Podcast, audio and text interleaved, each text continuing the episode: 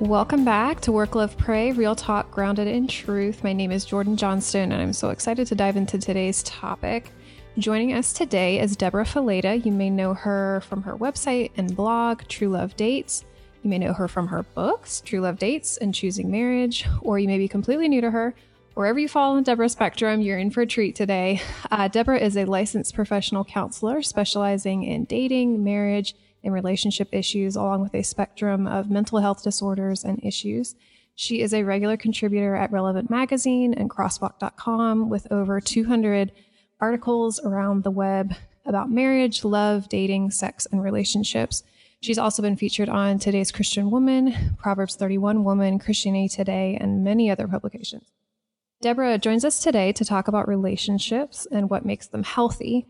We also have some questions from you all that we will answer at the end of the podcast. But first, I'm just going to let Deborah say hi. Hey, everyone. It's good to be here. Yeah, and we are so excited to have you join. I know whenever we share your articles, our audience just eats them up. So I was really glad when you agreed to do this.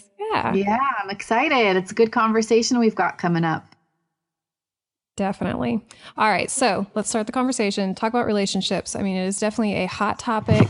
Everyone has an opinion and experience, so I'm really excited to hear your thoughts and wisdom on this topic since you are most definitely an expert. Yeah, absolutely. Let's start chatting. What have you got for today? Yeah. So I guess the first question I have is your blog and your ministry at truelovedates.com. It's all about spreading the message that healthy people equal healthy relationships. So what does that mean and why is it important to start there? Yeah, I think as a culture and society at large, we have a tendency to want to look out when it comes to our relationships. We're trying to find that person. We are focused on, you know, if you're single, you're focused on who are they going to be and where am I going to meet them? And if you're married, you're focused on your partner and what they need to change and what they need to work on and what they're not doing. We have a tendency to look out at other people, but the truth is we attract people on our level of health. And our relationships basically are based on our level of health.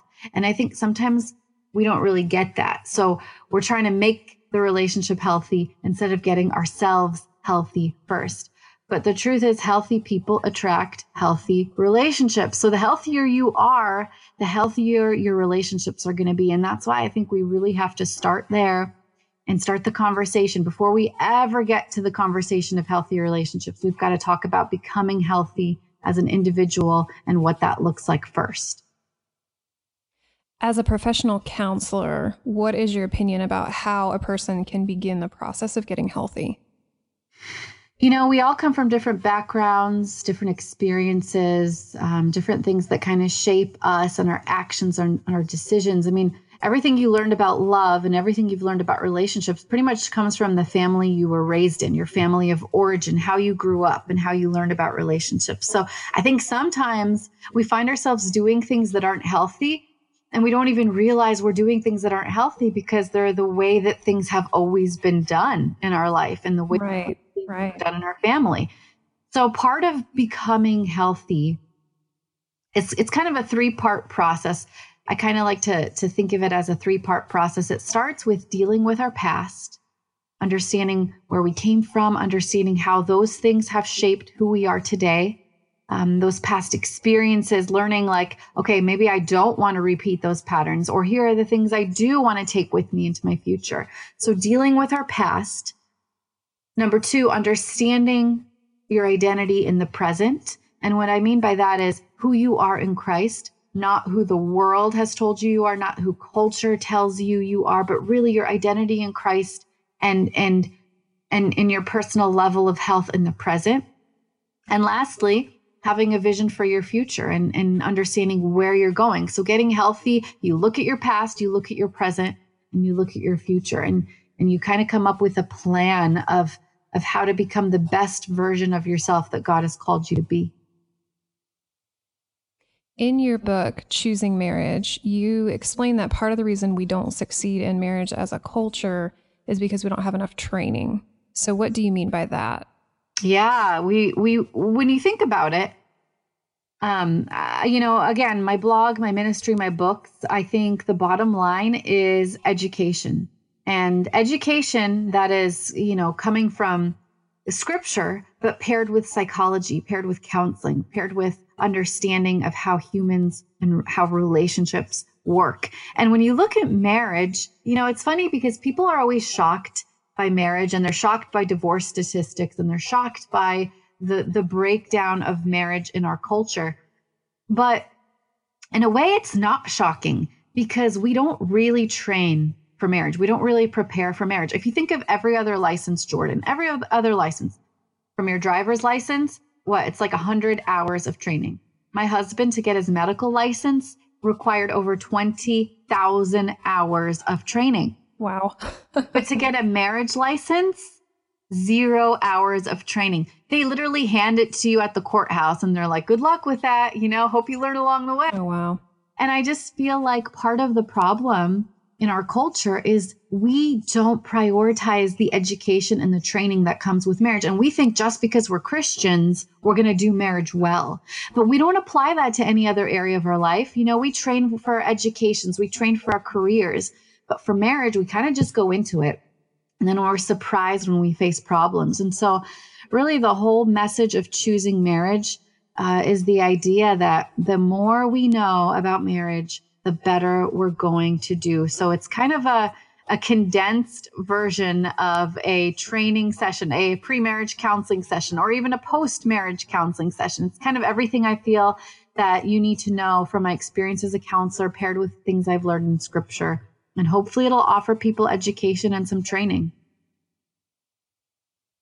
In Choosing Marriage, you also talk a lot about sacrifice and selflessness, and you say that people often mistake selflessness for passivity, but there's a big difference. Why is it important to know that difference? Yeah, I thought that was a really important thing to cover because the subtitle of my book is why it has to start with "we is greater than me."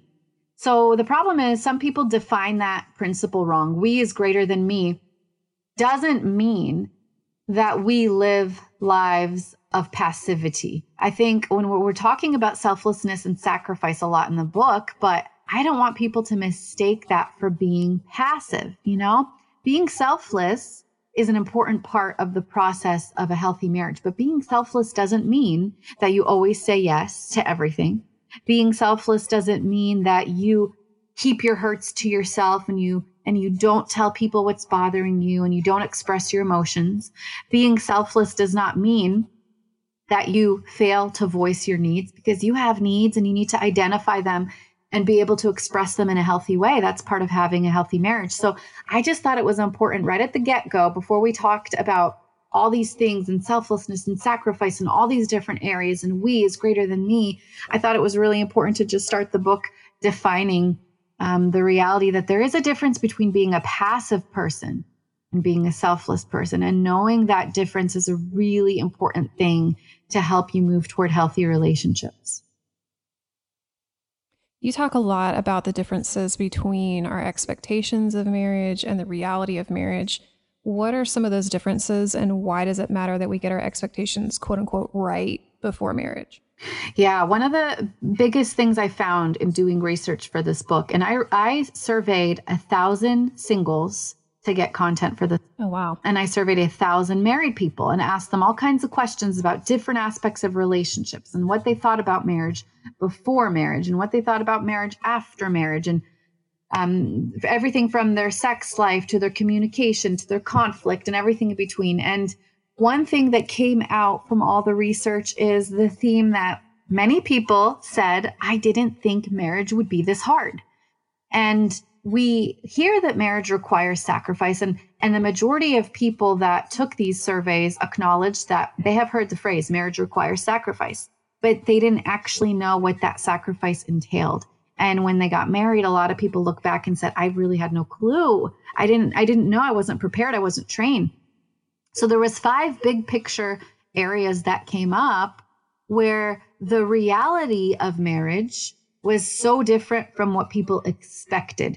And those 5 areas were finances, lifestyle differences, sexual issues, dealing with extended family, and personality differences.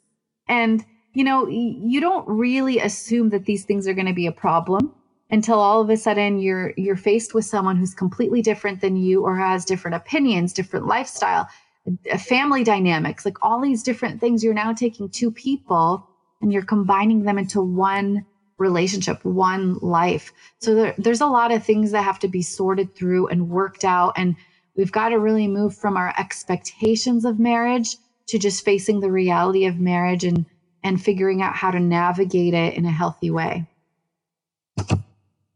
Where do you think maybe the lack of good expectations of marriage comes from? I think mostly from culture, because we are so naive and driven by like a Hollywood view of marriage and romance and chemistry and this, you know, this charming Prince Charming and this fairy tale view of relationships. And it's from the chick flicks we watch to the books we read to just marriage is kind of portrayed falsely. And then here's the problem. You see all the glory of it, you know, like when you're scrolling through social media, you see all the beautiful pictures and the anniversaries and the engagements, but you're not getting a front row seat to the work that marriage takes. And I think sometimes when you're just downloading all of that stuff and you're not really getting to see the nitty gritty, because nobody invites you into their home during a fight they're having in their marriage. Like you don't get to see the ugly side, the hard stuff. You're just seeing the good stuff. And so sometimes we can go into marriage with false expectations of what we think it's going to be. And sometimes those false expectations really set us up for failure, because when the hard things come, we think, well, I didn't think it was supposed to be like this, instead of realizing, oh, hard stuff is totally normal, and hard stuff is actually part of having a healthy marriage. Because if you don't go through the hard stuff, you can't get to the good stuff. So just getting our expectations right, I think, really sets us up for good and healthy, long-lasting relationships. When my husband and I got married, the church that we were going to, they offered premarital counseling. Like I feel like a lot of churches probably do. But do you think that is still a good resource for anyone getting married, or would you suggest maybe looking elsewhere? That's a good question, Jordan. You're putting me on the spot with that one, but I will say that I think that the church is an incredible support. I love that they offer premarital counseling, and I love that they offer pre-marriage education. But I will say this, I really do believe there is a difference between marriage prep, which the church offers, and pre-marriage counseling. In my opinion, counseling is something that can only be offered by a professional counselor who's had the training. And any pastor will tell you there's certain things that pastors know how to handle, and there's certain things that they will refer someone to counseling for. So I think if it's all or nothing, I would at least encourage you to seek out marriage prep at your church for sure. But in my ideal world, that is marriage prep at church and a few sessions of professional counseling to help you sort through some of that hard stuff that we talked about earlier. And maybe dealing with your past and underlying issues there, underlying beliefs that you might not pick up on with simple marriage prep, but you might need to dig a little deeper with someone who's a professional. So for those of you out there who can get both, I think it is beyond worth the investment to prepare yourself for a healthy relationship. It's worth every penny. Now you are a counselor, so I kind of have a feeling I already know what your answer is going to be. But what do you think about regular counseling after you're married? I know I've heard a lot of people that are huge supporters of that. Yeah. So, and I myself have thought about it, and then I just have never really, pulled the trigger on it. But I guess what are your thoughts on that? What are the benefits of doing regular counseling, even if you don't necessarily have issues in your marriage? Yeah, well, here's the thing. The problem is people come to counseling late, way too late. They get in there when their marriage is on life support, like after it's almost dead. And then it's like, okay, can we resurrect this? But that's not how counseling is meant to work. Counseling needs to be seen as, preventative maintenance, kind of like you take your car in for an oil change every 3 months. You don't just wait till it clunks out. you need to be on top of your marriage and making sure you're doing things right. You're navigating conflict in a healthy way. You have proper communication. You're dealing with your sins and struggles in a healthy way. And how do you know you're dealing with it in a healthy way? You don't have someone else to compare your life to. You know, it's not like you're sharing all these struggles with all your friends who are married. Usually this stuff is kind of kept in the dark and you navigate it alone until you realize, okay, this isn't working. So I really think that every single couple, I think every person should invest in at least 8 sessions of professional counseling for themselves as an individual, even if you think you have nothing to work on, because your eyes will be open to the layers of things. And it's not that you go to counseling because you're sick or something's wrong. You go to counseling because you want to get yourself better. You want God to take you to the next level of healing and the next level of growth and the next level of maturity. And I really believe if people saw it like that, it would just take away that stigma. And it's life-changing. It is life-changing. Even counselors need counseling. You know, I've experienced counseling myself in the past, and all of those people who have poured into me, I mean, I owe them my life, I owe them my relationships, because all of that education, all of that perspective, the more you know, the better you're going to end up doing along the way. What are your thoughts on Christian counseling versus, I guess I'll call it, traditional counseling? Because I know you yourself, you like to come at things from a Christian perspective, but you also still have that professional foundation. Yeah. Well, I would say for me, I am a counselor, a professional counselor, who happens to be a believer. And so being a believer in Jesus influences all of everything I do and what I consider to be truth. And I have a very holistic approach to counseling because I believe that you've got to be healthy psychologically, you've got to be healthy mentally and emotionally, but you've also got to be healthy spiritually. And they all work together. They all work together. You can't just have one piece that you're focusing on. So in my opinion, I think it's invaluable to find a professional counselor who is going to walk the journey with you in a holistic way and focus just as much on your psychological health as your spiritual health, because spirit and truth go hand in hand, and you've got to have both in order to get the best results in the end and in order to be the healthiest that you can be. Now, this is maybe switching gears a little bit, but we have the holidays coming up. So I wanted to get your advice for anybody maybe facing some different holidays this year. So, for example, anyone who's newly married and they're dealing with blending families and traditions. So I guess how would you suggest they do that dance? Yeah, it's a tricky one. And again, you know, when we talked about the expectations of marriage versus the reality of marriage, one of the number one things that I mentioned was extended family and dealing with extended family. And that revolves around holidays and just day in and day out life and learning to set boundaries. One of the things that has stuck with me all the years of being married is the idea of learning to draw a circle around your relationship with your spouse. And that circle is a circle of protection. Mm-hmm.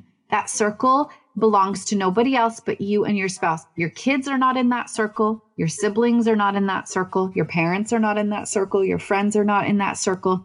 It's a circle that you just draw around you and your spouse, around your marriage. And the focus of that circle is learning to become we. And in order to learn to become we, you've got to let go of me. You've got to let go of, okay, I came from this past and here's our family traditions that we do, or I came from this past and well, here's what we do. We celebrate on this day, or we celebrate on that day, or we only open one present before Christmas and then we wait till Christmas morning to open the rest. I mean, there's so many traditions that make up who you are. And I don't think I'm not saying you should just let go of all your traditions, but I am saying you need to figure out what your new norm looks like, because it's more about creating your own traditions, starting from scratch. What works for you and your spouse? How do you become we instead of two me's? You've got to learn to become we and focus on setting the boundaries that you need in order to make that happen. So if you come from different holidays and different holiday traditions, it's like, okay, we can either pull a little from yours and pull a little from mine, to make our new tradition, or we can start from scratch and start making new things and new memories and building new experiences with this new family unit that God has given us. And so I think the bottom line is adjusting our perspective and making sure we're focused on the we and not the me. Mm. Well, and then, you know, you have kids inevitably, yep. And then you're kind of in this struggle of wanting to have holidays and memories and build all that at your house, you know, but then you might have family that lives out of town and they want you there. So what can you do to make everybody happy in that situation? I really believe you have to get creative. Prioritizing your family requires extra work. It requires extra creativity. Something that we've done in our family is we'll celebrate with the extended family on a different day. So, for example, in our family, Christmas morning and Christmas afternoon, like the day of Christmas is a really special day for our family and our kids. And we don't want to rob our extended family. We don't want to rob the grandparents of that day. So what we do is we'll set a time to have early Christmas with the grandparents. And, you know, maybe it's not Christmas Day, but maybe it's the week before or the week after. And just learning to get creative with extending the holidays and including everyone and making sure that we're not making people feel left out or hurt. Sometimes people will get hurt, and that's something you've got to be okay with. But I think to do what you can do to include, and that, if that means being creative and maybe breaking tradition in some ways by choosing a different day or a different time.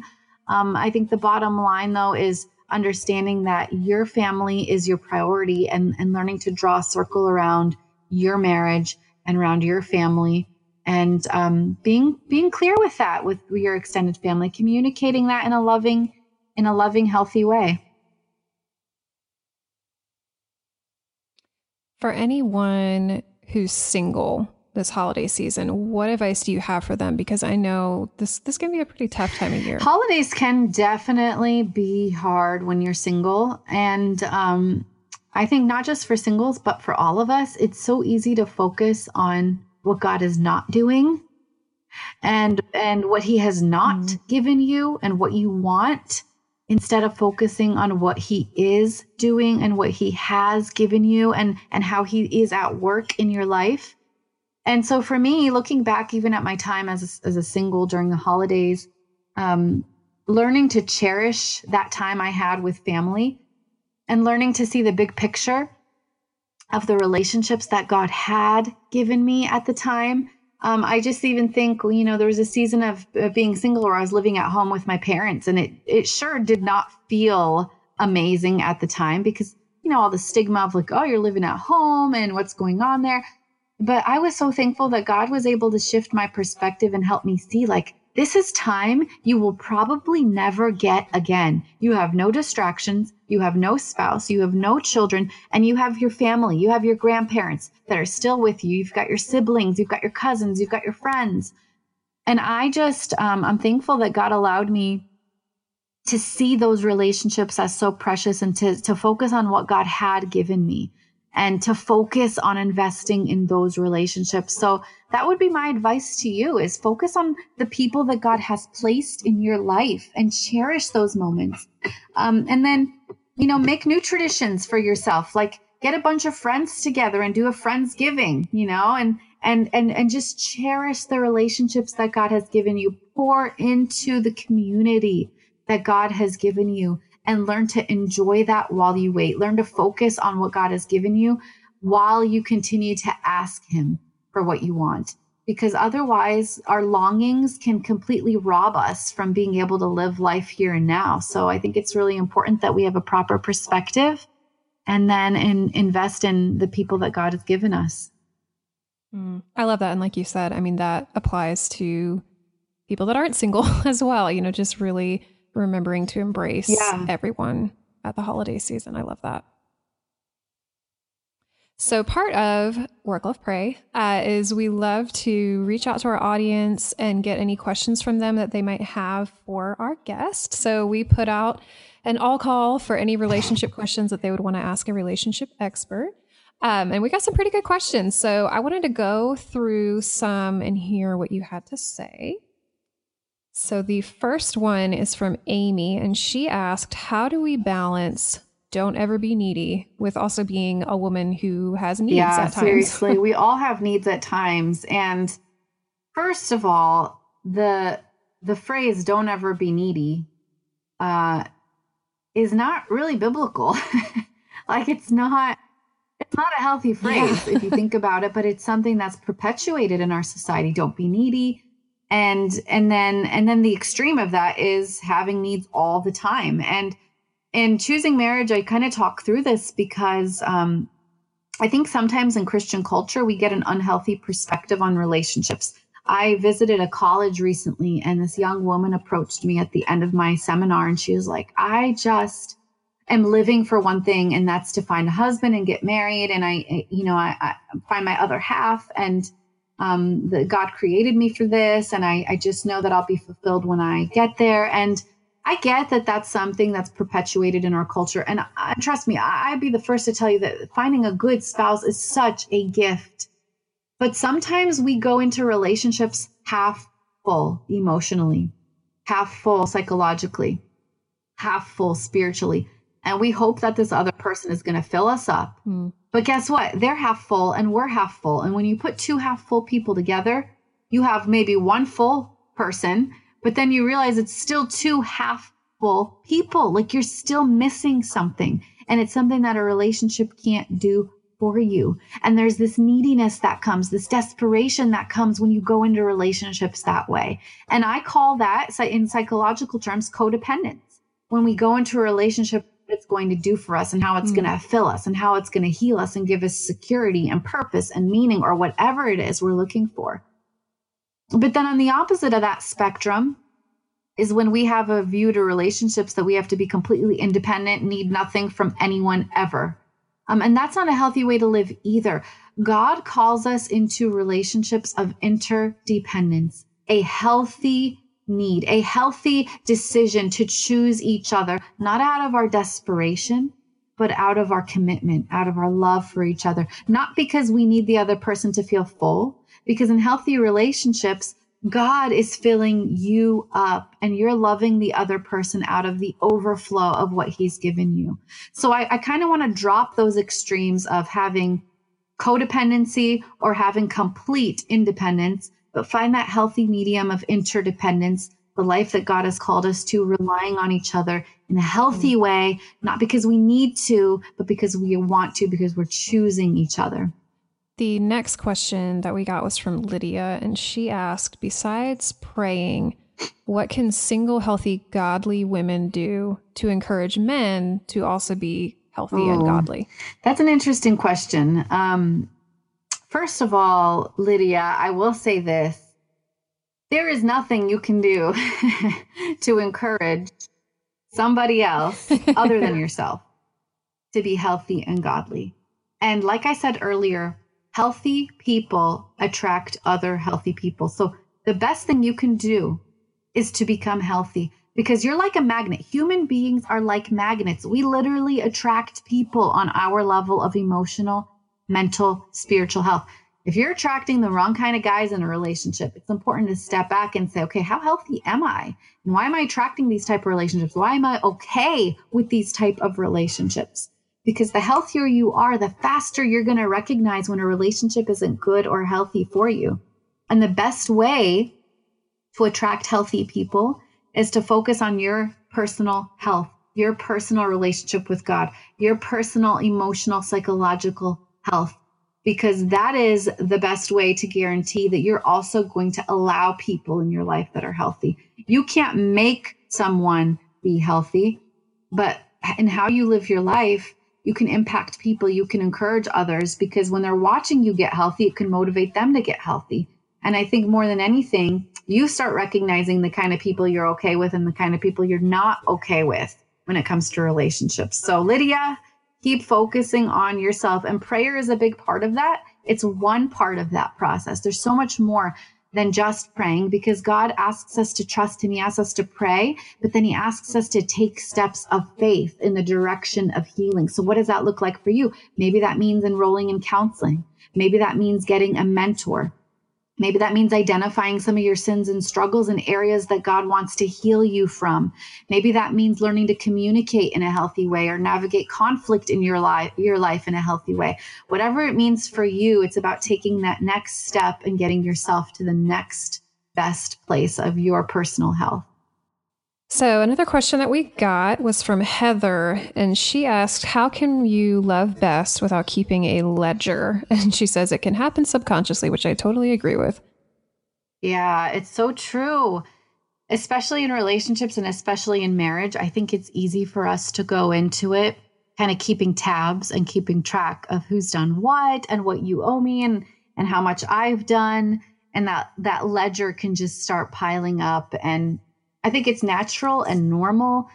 But the problem is when we keep a ledger like that, and when we view our relationship in that way, it can start causing bitterness and resentment to build up in our hearts and in our relationship, because we feel like the other person owes us something, or we feel like, you know, they're not holding up their end of the relationship. And when we start viewing relationships like that, it can really cause damage to the structure of our relationship. So the thing is, we all struggle with this, you know, it's part of our thinking. And part of this is restructuring the way we think about relationships. And for me, in my marriage, one thing that has been so helpful for me that I've learned along the way after over a decade of marriage is the idea that I can't keep track of what he has done for me versus what I have done for him. The main thing that I need to keep my focus on is what God has done for me. Because when you view your relationship in the lens of what God has done for you, you realize that you can always do more, because you can't outmatch God's love, and you can always give more and love more and forgive more and listen more and have more grace and more mercy and more patience and kindness. And when you can view your relationship in that way, it's so much easier to give to your spouse, because you're not giving them because you expect them to give back to you. You're giving them because of what God has given you. And I think when we can approach relationships that way and kind of put that ledger on the back burner and see it more about what God has done for us and what he's calling us to do for others, it helps take away some of that bitterness and resentment that can pile up, and just shifts our perspective on the relationship. This last question, I love that we got, because I feel like there's probably a lot of forward women dealing with this. And it's from Molly, and she asks, what is your advice for juggling the dating scene and a full-time job? Yeah, it is tough. And honestly, the dating scene isn't what it used to be. I just did a series on my blog called #thedating scene. And I just asked a bunch of questions. I sent out a survey to all my singles asking them, what does the dating scene look like these days? You know, because it's changing constantly from one year to the next, it's changing. And it was really interesting to see that still one of the number ways people are meeting is in the context of community and in the context of church related activities. Like that's still one of the number one ways that people are meeting.